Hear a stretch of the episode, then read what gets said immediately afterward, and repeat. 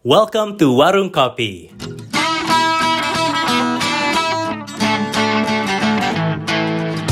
Warungnya apa nih? Warungnya anak-anak konten kali ya.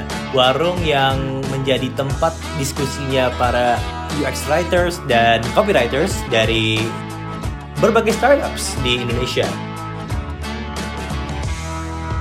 Traveloka, Blibli, Greens, Bukalapak, Tokopedia, Kita Bisa, Halodoc, Kata.ai, Bank OCBC NISP, dan masih banyak lagi. Nah, kalau kamu pengen belajar UX Writing atau Copywriting, di sini warungnya. Warung Kopi.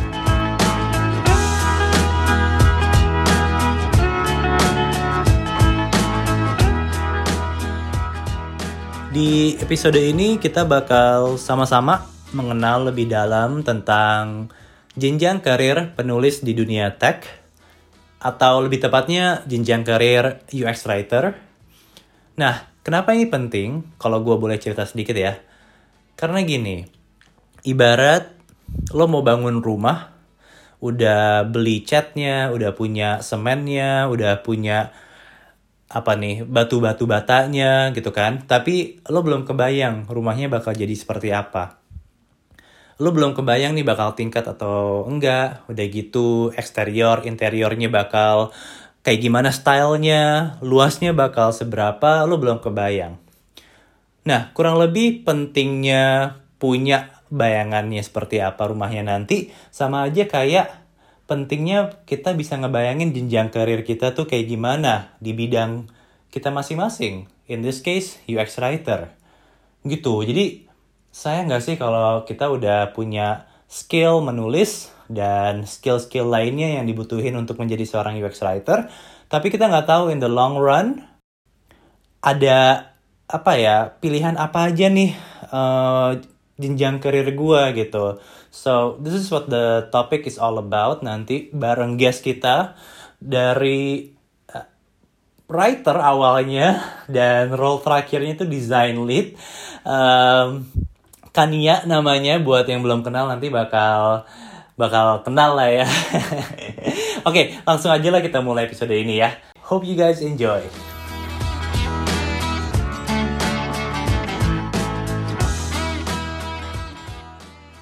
Selamat malam teman-teman. Um, nama gue Kania Laksita Raras C lengkap. Dipanggilnya Kania aja. Uh, sekarang jadi content lead di Glints. Sebelum di sini gue di Traveloka. Terakhir sebagai design lead. Tapi sebelumnya role-nya macam-macam. Content strategis uh, dan managing editor. Sebelum di Traveloka juga gue sempet jadi freelance writer dan pernah jadi kayak writer di sebuah majalah lifestyle perempuan ibu kota deh pokoknya. Gitu. Oke. Okay. uh, gue di Traveloka tuh lima tahun ya, jadi hmm. awal join tahun 2015 jadi editor. Selama di Traveloka juga lumayan nge-shape role editor ini seperti apa sih gitu. Dan akhirnya gue jadi managing editor di tahun uh, 2016 akhir seingat gue sih, 2016 ke 2017 uh, itu kayaknya yang paling panjang ya durasinya gue jadi managing editor hampir dua tahun. Setelah itu uh, gue jadi content strategis uh, di Traveloka. Oke. Okay. Itu terus uh, sejak 2020 2019 akhir sampai 2020 awal jadi design lead. Um, ya, Wow, ini buat teman-teman yang belum tahu, uh, ini gue tambahin dikit ya, mungkin ya kan is a humble person, jadi dia nggak dia nggak ngomongin bagian ini, biar gue aja yang ngomongin. Jadi apa ya role managing editor uh, di Traveloka tuh yang ngebentuk dia. Jadi as the first managing editor mulai ngomongin JD-nya kayak gimana harusnya, udah gitu career path-nya gimana, hiring siapa, nana nana itu semuanya kan ya dari awal. And then of course bareng-bareng timnya dia juga Uh, gitulah ya teman-teman ya biar biar tahu nih. Oke okay, kan, um, uh, gue pingin gue pingin ini nih uh, mundur mundur dulu ya ke role pertama lo uh, sebagai writer yang tadi lo sebut di majalah kan ya. Nah, di sini kan uh, lo mengawali hmm. karir lo sebagai writer di di majalah, uh, and then tadi lo udah nyebutin yes. lo pindah lo lo lo naik ke role uh, editor, managing editor, content strategist sampai design lead. Nah, lo bisa ceritain gak nih how did it all happen? Transitionnya gimana dan perbedaannya sebenarnya apa sih di antara masing-masing role itu? I see. Oke. Okay. Jadi dulu di majalah, oke okay, pertama kenapa gue pengen uh, kenapa gue jadi writer di majalah karena memang gue kuliahnya jurnalistik ya uh, dan gue udah waktu itu punya semacam cita-cita gue emang pengen jadi writers dan serius di uh, bidang ini akhirnya gue uh, apply untuk jadi salah satu writer di majalah lifestyle ke tahun 2015 um, uh, gue sebenarnya waktu itu gue emang kepengen banget sih kerja di Traveloka karena well alasannya cetek gue suka travel. Udah gitu doang. Gue suka travel dan gue pengen banget bisa uh, kerja di sebuah environment yang um, gue bisa bikin konten-konten terkait traveling nah mm-hmm. oke okay, interview dan ternyata diterima lah tapi kenyataannya tidak seindah yang gue bayangkan karena ternyata gue belajar harus belajar banyak banget di sana karena jujur aja waktu itu gue buta tentang digital marketing, tentang uh, online, penulisan di dunia digital dan di online tuh gue buta banget. Um, dan salah satu hal yang gue inget banget di Traveloka ketika gue jadi editor, tantangan terbesar gue adalah mengenalkan role ini ke industri yang berbeda. Karena di tech startup gitu tuh kayak belum common lah role editor. Gue juga itu tadi sih kayak belajar untuk gimana caranya meyakinkan atau mengenalkan role ini ke sebuah industri yang sama sekali tidak familiar dengan uh, bidang publishing dan editorial gitu. Ini kan mm-hmm. kayak benar-benar industri yang baru. Jadi transisinya tuh di situ ya, Win. Kalau dari uh, media print ke Traveloka dan uh, dunia digital itu transisinya di situ sih kayak establishing myself as an editor gaining trust dan gimana gue bisa contribute uh, untuk hmm. uh, company ini untuk brand ini gitu proses belajarnya nggak berhenti sih karena um, ya menjadi editor itu bukan cuma tentang benerin typo atau grammatical uh, apa errors dan segala macam tapi juga gimana kita bisa contribute uh, sesuatu untuk improvement tim. Jadi setelah kan tadi awalnya lu sebut ketika lu datang ke Traveloka memang masih lu masih harus mengconvince be stakeholders ataupun fellow writers. Nah, setelah lu berhasil mengconvince mereka dan akhirnya udah mulai terbiasa dengan role ini, sebetulnya antara jadi editor di media cetak dan jadi editor di tech startup tuh ada perbedaan yang signifikan gak sih? Wah, banget. Kasarnya ya kalau di tech startup berarti kan kita mewakili sebuah brand. Elemen-elemen pembentuk brandnya itu kan lebih kompleks ya. Kalau misalnya mau dibandingkan dengan media kan. Ya, salah satunya ya let's say oke, okay, dalam kasus ini Traveloka. Traveloka kan tujuan utamanya untuk bikin orang beli dong produknya gitu. Yeah. Nah, itu kan adalah sebuah approach uh, yang sangat berbeda dengan ketika kita kita gue maksudnya ketika gue kerja di majalah mungkin uh, fokusnya bukan ke sana tapi lebih ke inspiring. Terus dari edit dari managing editor ke content strategist?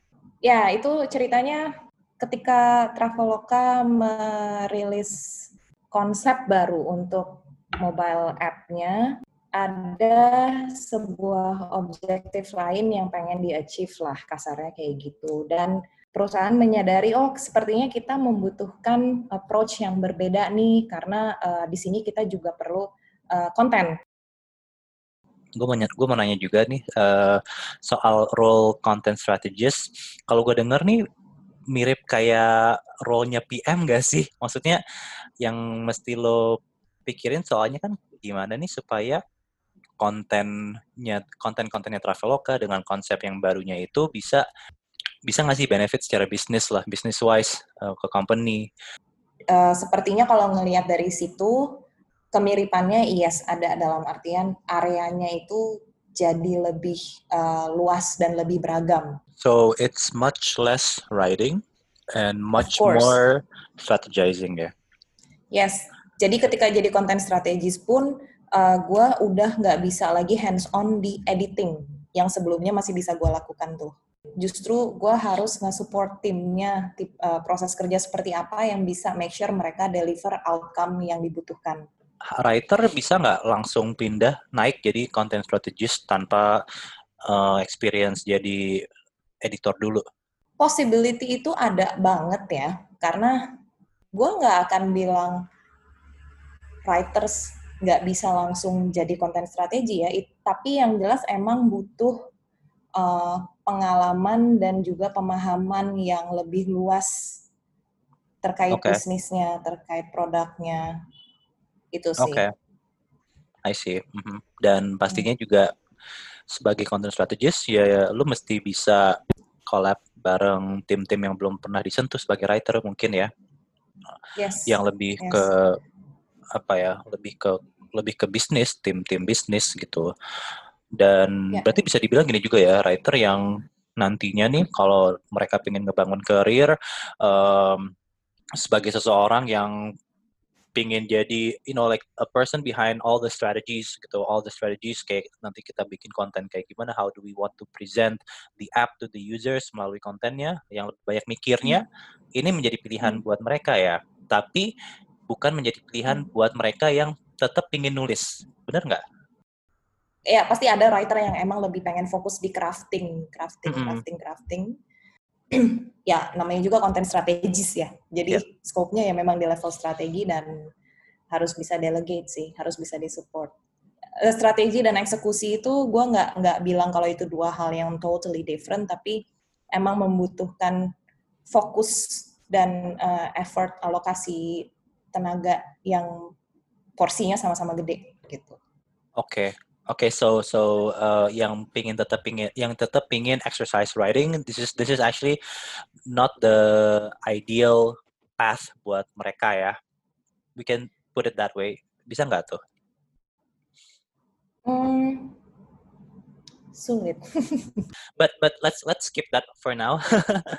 uh, okay. Gue uh, gue ingin tahu ini nih um, dari content strategy sekarang pindah jadi design lead? How how did that transition go about? Hmm, oke. Okay. Pas jadi konten strategis tuh tim tim tim gua kasarnya uh, kita supporting produk tapi belum jadi part of produk. Alright, berarti semenjak yeah. masuk design lead baru uh, itu role-nya masuk a part of the product management yeah. department. Ya, yeah, jadi uh, uh, jadi setelah project ini dilihat oh memang kebanyakan support produk eh yang disupport utama produk ya kita uh, akhirnya dilebur lah ke dalam tim produk. Oke, okay, what is the most apa uh, yang paling signifikan yang berubah apa kan antara content strategist dan design lead? Exposure terhadap timnya juga jadi lebih gede. Tim tim tim yang gue kolaborasi bareng itu juga jadi lebih gede sih.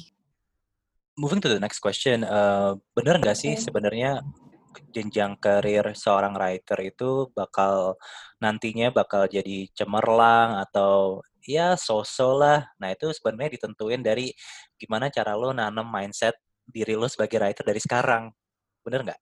Oh, itu bener banget sih. Oh iya? Itu bener banget sih. So, iya speaking, dong. Speaking of mindset, berarti yang yang menurut lo yang bakal oh kalau lo mindset kayak gini lo nantinya bakal you, you gotta be somebody gitu kan tapi kalau lo mindsetnya kayaknya uh, kayak sekarang gini ya yo lo bakal biasa aja itu sebenarnya mindsetnya hmm. harus kayak gimana sih dari awal dari sekarang? I see. Gini sih industrinya konten itu tuh sekarang sangat sangat berkembang, kebutuhannya juga makin variatif. Jadi gue selalu bilang konten itu sekarang menjadi industri yang lumayan hybrid. Sekarang tuh kayak sem, uh, berbagai macam disiplin yang ada itu melebur banget karena kebutuhannya juga udah semakin melebur. Contohnya banyak kan role baru yang mungkin belum semua orang familiar seperti UX writer, tapi listeners lo pasti udah familiar sih sama uh, role UX writer. Terus yep, yep. Uh, ya ada disiplin baru yang berkembang di dunia luar sana, namanya content design. Ada juga content experience.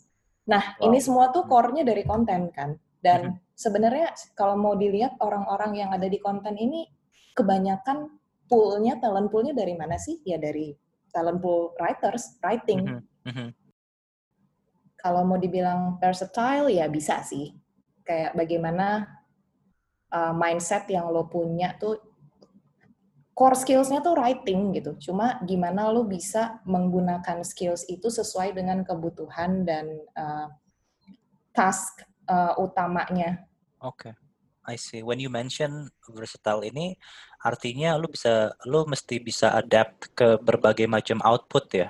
Mulai dari Yes. tadi tuh yang marketing materials dari billboard sampai apa tuh s- radio scripts misalkan Hmm. Eh, terus eh, skill writing lo yang mungkin juga bisa di, bak- bakal dibutuhin untuk output yang beda. Contohnya ya, app gitu ya. Hmm. But as long as Yeah. bisa dibilang gini gak sih? As long as you have the core writing skills, meaning mungkin ini ya kayak kalau di tech company ya intinya lu bisa lu lu lu bisa nulis buat pembaca lo bukan buat diri lo sendiri gitu. Ya, Eh, ya, ya, ya. as long as That's you true. have that knowledge dan lu pingin dig deep ke sana, you you're basically in the safe zone. Bisa dibilang gitu nggak sih kan? Kayak lu nanti kalau dibutuhin di UX ya lu bisa karena you are a good writer, eh, apa generally a good writer, marketing juga bisa gitu. Bisa bisa dibilang gitu nggak kan? Ya, ya. Context kinger than content nggak? Lebih king mana sih? Kan eh, apa namanya the popular apa namanya statement adalah content is king gitu. Tapi from dari cerita lo, gue gue memetik kalau konteks di sini penting banget. But which one comes first ya? Waduh, konteks. Atau itu sama aja kayak Iya. the, the chicken or, or the egg gitu sama aja kayak nggak ada nggak bisa bilang mana yang duluan gitu. Hmm, Oke, kalau misalnya gue disuruh milih, ya konten penting, tapi untuk bisa bikin the right content, konteks lebih penting Hmm. untuk diketahui lebih dahulu sih. Kalau top three skills biar apa ya, let's say gue nih ya, biar karir gue cemerlang nih, gue pengen tahu apa sih top three skills yang mesti dipunya, eh, mesti dimiliki oleh writer supaya karirnya cemerlang. Wow, ini oke untuk writers ya. Yes, yes untuk writers. Hmm, untuk writers, ya kalau Karena sorry ya, kan mungkin mungkin masuk ya. mungkin ya, ha, mungkin backgroundnya lebih ke because you were once a writer kan dan dan lu sekarang maksudnya role dan role terakhir lu adalah design lead gitu and it took a lot of process I believe gitu kan di tengah-tengah gitu. Hmm. Jadi based on your experience kan gitu kan, lu dan lu sudah sering banget eh, apa eh, kerja bareng writer dan kerja di sini you're actually yang menilai kerjaannya mereka good or not gitu kan. Um, So would like to know juga sih dari so based on your experience gitu. Sebenarnya emang writer yang bagus itu kalau menurut lo yang kayak gimana sih? Eh, ini sih ketekunan ya menurut gua. Ketekunan ini dalam Disiplin. artian bisa jadi disiplin, bisa jadi kayak eh, lu terus-terusan eh, percaya kalau proses itu pasti akan membuahkan sesuatu. Mengasah, mengasah, practicing, practicing, prac- practicing dan trust the process, termasuk juga trust the process ini berarti juga percaya kolaborasi sama orang lain, bisa sama peers, bisa sama editors. Mhm. Itu kelihatan banget. Oke. apa yang tadinya di awal dia sangat mungkin dia membutuhkan beberapa kali diskusi atau revisi untuk bisa memperbaiki structure-nya, tapi lama-lama dia bisa present sendiri. Itu Oke. satu. Well, those two Terus- berarti kan technical skills, ketekunan sama Oh iya.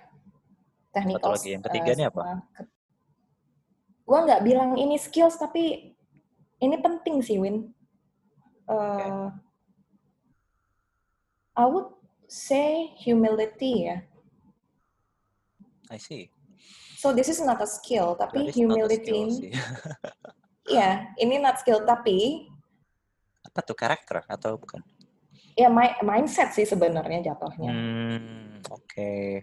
Ya, Mhm. tapi message gue sebenarnya kenapa gue masukin humility karena uh, humility ini bisa unlock your potential in the long term. I see. Hmm, oke. Oke, bisa Eh. dijelasin nggak humility ini artinya apa kan buat yang belum tahu? Humility ini maksudnya bukan rendah diri ya, tapi menyadari kalau memang uh, kita itu kita bukan yang terbaik, kita masih harus belajar sama banyak orang di luar sana. Jadi kerendah hatian mungkin bukan rendah diri tapi rendah hati. Sama okay, ada satu sih, oke okay, ini mungkin salah satu skills gue bisa tambahin dikit lebih ke uh, ini analytical thinking sih. Alright, so that would Menurut be the gue. third skill ya. Hmm. Technical, uh, skill ketekunan. Eh, ketekunan hmm. itu skill berarti ya? More like. Yeah. Oke. Okay. Oh, right, right, right. Sama apa tadi yang terakhir? Um, analytical thinking. Anal analytical thinking. Alright. Nah, kan ini lebih hmm. spesifik lagi ke ke jenjang karirnya writer. Nah, hmm. yang gue tahu itu kan writer punya dua jenis career path, yaitu managerial dan uh, specialist. Um, tadi kayaknya dari obrolan kita sebelumnya bisa di conclude ya, agak di uh, kalau content strategist uh, lebih cocok ke managerial karena lo lebih lebih banyak mikir ketimbang ketimbang apa nulis gitu ketimbang crafting or writing gitu kan. Tapi I want to know in a more broader view gitu kayak pilihan gue kalau gue pilih career managerial tuh gue bisa masuk ke role mana aja sih dan begitupun untuk specialist ya ke gue bisa masuk ke role hmm. mana aja sih nantinya that would be the question. Oke hmm. oke okay. okay, pertama mungkin sekarang belum ada kayak semacam uh, guideline yang sangat jelas atau sangat uh, hitam putih gitu ya antara Mhm. manajerial dan spesialis terutama di industri ini konten gitu. Oke, okay, back to the question. Jadinya ada role okay. apa aja sih kan buat both managerial dan specialist? Hmm, sih. Uh, kalau untuk manajerial mungkin gue bisa bilang kesempatannya lumayan luas ya. Ada yang bisa jadi manager tapi uh, dari function. Jadi let's say dia manager nih, tapi yang dia uh, manage adalah sesama writers. Oke. Okay. Nangkep nggak sih? Jadi kayak ya, manajernya writers itu bisa jadi ada satu model yang seperti itu. Hmm. Tapi managerial level yang lain ya contohnya design lead lah. Ini kalau misalnya konteksnya tech company dan startup ya. Itu terbuka banget sih peluangnya dari dari siapa pun yang memulai karir dari writing atau dari konten uh, bisa banget untuk menjadi design lead yang nanti akan uh, memanage sebuah tim berisi desainer-desainer. Not just writers berarti ya. Iya. Uh -uh. Berarti Atau, kalau ya. hold on, uh, berarti kalau lo manager yang manage writers only bisa jadi itu stepping stone untuk ke design lead ya? Mungkin ada perusahaan yang menerapkan model seperti itu bisa jadi juga. Let's put it this way. Uh, picture writer, gue lah gitu kan. Gue fresh grad, baru masuk, entry level kan, uh, junior writer gitu. Terus hmm. kerja kerja kerja terus, setahun dua tahun gue uh, jadi, let's say. Misalnya more, UX writer lead. Oke okay, oke, okay. berarti dari UX writer ke UX writing lead kan ya. Udah gitu mm-hmm. dari UX writing lead ke mana nih? Dari UX writing lead, nah itu tangganya uh, tuh gimana? Tangganya dari UX writing lead menurut gue juga itu opsinya tergantung konteks yang ada di perusahaan masing-masing. Tapi okay. kalau gue ngelihatnya dari UX writing lead, lo bisa uh, mengejar di level design lead. Oke. Okay hmm, that can be my option. Misalnya kayak berarti gitu. sekarang ini. Ya, yeah, ya, yeah, of course. Oke, okay, berarti tangga berikutnya design lead. Uh, what's what's next after design lead? Atau possibly kalau di tengah-tengah itu ada role lagi yang yang belum sempat ke mention sama lo? Ada nggak? Editor, editor jadi salah satu yang bisa uh, jadi opsi juga sih. Ketika so, dari writer kan? Uh -huh. Oh, I see bisa dibilang gini nggak berarti kalau gue sekarang let's say uh, oke okay, gue sekarang UX writing lead pilihan gue berarti kalau gue pingin najemin writing skills gue gue ke gue jadi editor gue belajar gue gue lebih ke path ke sana ya. Tapi kalau misalkan gue, I don't think I'm a good uh, writer gitu kan. Tapi gue bisa manage. Nah, gue tuh uh, pathnya ke design lead, gitu bukan? Ya, secara umum mungkin gambarannya gini deh. Kalau misalnya baru mulai dari uh, sekarang writers, terus pertanyaannya, terus next gue bisa ngejar apa ya? uh, editor bisa jadi salah satu opsi gitu kan. Okay. Hmm, editor bisa jadi salah satu opsi atau ada beberapa company yang mungkin levelnya senior writers gitu kan. Uh, senior writers bisa jadi opsi juga. Okay. Itu dua hal yang mungkin tidak linear tapi bisa terjadi lah ya. Mm-hmm. Terus dari situ opsinya kan ada macam-macam nih kalau sekarang. Ada perusahaan yang punya role uh, let's say content manager. Mm-hmm. Atau konten. Nah, ini title-nya juga masing-masing company beda-beda banget, tapi ada yang namanya content manager, ada yang namanya content strategis, ada yang namanya content lead. Oh. Gitu. Tapi um, iya, jadi makanya gue bilang tergantung banget kebutuhan dari si uh, company-nya atau dari perusahaannya. But tapi kalau are, kita, mm, sorry sorry, tapi kan ada perusahaan yang bahkan belum define career path-nya yeah. gimana gitu. Mm -mm, Iya, mm kalau yang paling common sih emang gitu ya, writers, senior writers or editors. Uh, ada juga yang punya spesifik uh, writers lead, ada juga yang spesifik punya editors lead, ada yang habis itu terus jadi content manager, mungkin timnya lebih gede yang di uh, manage either content manager atau content lead atau mm -hmm. content strategis balik lagi tadi. Uh, terus kalau di tech startup itu tech company atau startup juga ya setelah menjadi itu semua design lead bisa jadi salah satu opsi. Hmm, gue tuh gue tuh pernah baca ada yang role-nya director, ada yang role-nya VP. Gue nggak tahu bedanya itu levelingnya gimana. Iya.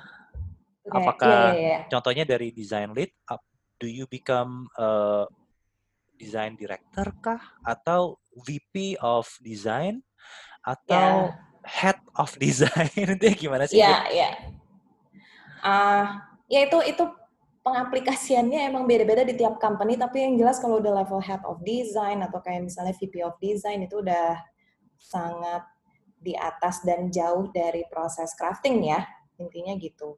Gue punya beberapa teman dan gue juga pernah dengar curhatan-curhatan dari temennya temen gue kalau mereka galau gitu dilema uh, gue gue hmm. ke mana ya nih? Udah saatnya emang uh, mereka harus pilih ditanyain sama sama atasannya mereka lah gitu. Jadi lo pathnya mau ke mana? Ke manajerial atau specialist? Nah mereka ini galau banget gitu kan. Kayak apa ya uh, di satu sisi gue masih pengen banget ngulik gitu kan. Tapi di sisi lain gue ya gue gue sadar kalau kalau role pilihan gue tuh lebih banyak kalau misalkan gue harus kalau gue ninggalin uh, crafting ini specialist dunia specialist ini gitu loh jadinya hmm. ya udah mereka galau ada yang kemudian pilih uh, tetap pilih specialist dan bahagia dengan kerjaannya karena ngulik gitu kan their passion hmm. banyak hmm. yang oke okay deh gue coba deh ya gue coba uh, managerial gitu ada yang berhasil ada yang ada yang nggak berhasil dan hmm. ada yang apa ya nah ini unik nih gue gue dengar lagi gue gue dengar uh, dari teman gue ada juga yang dua-duanya gitu nah tapi ini khususnya hmm. buat buat tim yang scale-nya masih dikit banget sih like under five people lah kayak gitu dan hmm. they were hmm. happy gitu dan karena bisa bisa both manage dan dan dan ngedesain dan execution gitu hebat dan dan again scale-nya kecil gitu loh so yeah, yeah, yeah ya what sort of advice ya yang bisa lu kasih nih ke mereka yang yang galau harus pilih salah satu gitu? Itu itu lumayan gue lumayan uh, bisa berempati bersimpati dan berempati juga sih karena hmm. gue pernah merasakan itu. Intinya adalah it's okay ketika ketika lo merasa kayak passion lo tidak ada di manajerial jangan memaksakan Oke. Okay. Advice gue itu cuma memang satu hal yang harus dilihat lagi. Oke, okay, kalau misalnya lo ada di track spesialis dan memang opportunity-nya kesempatannya memang ada dan didukung oleh tempat lo bekerja, mm-hmm. ya udah, lo fokus di situ. It's okay. Menjadi spesialis bukan berarti lo tidak bisa grow atau uh, advance karirnya. Enggak. Oke. Okay. kan ini my last question sebelum kita lanjut ke pertanyaan dari followers ya. Um, jenjang karir yang paling tinggi buat seorang writer di dunia tech ya. Ya, hmm. you can say both managerial or specialist atau kalau lo nggak nggak mau mention salah satunya ya nggak apa-apa. Tapi yang tertinggi uh, sekarang tuh apa sih? Atau mungkin bahkan lu udah menemukan orang itu gitu kan lu dari LinkedIn atau mungkin lu baca di medium atau siapa kayak oh ini tinggi banget role-nya gitu. What's the highest the most prestigious role buat writer? Gue pernah ya gue pernah uh, ngelihat role ini tapi kayaknya mereka bukan tech company cuma uh, hmm. uh, di, digital juga base-nya. CCO sih Chief Content Officer. Ada role itu. Chief Content Officer oke. okay. So, for those of you uh, listeners, writers yang wondering apa yang tertinggi atau adakah uh, C level buat para writer? Yes. Ada berarti ya jawabannya. Yeah. Ada loh gitu kan jadi lu nggak akan berkutat selamanya hidup lo sebagai writer. Oke oke. Okay, okay. Ya udah uh, I think I think we can ini kita soalnya dapat lumayan banyak juga nih ya pertanyaan Buat teman-teman yang udah ngirimin pertanyaan via DM untuk episode ini, uh, tenang aja, pertanyaan kalian kami tampilin di highlights akun Instagram warung.copy. Jadi buat teman-teman dan yang lainnya yang penasaran pertanyaannya apa aja, jawabannya apa, langsung cek Instagram warung.copy. Thank you. Oke, okay, kan kayaknya itu aja tuh pertanyaan yang udah kita siapin. Thank you so much udah nyempetin ke warung kopi dan best of luck buat karir ini. Bye. You. Iya, sama-sama.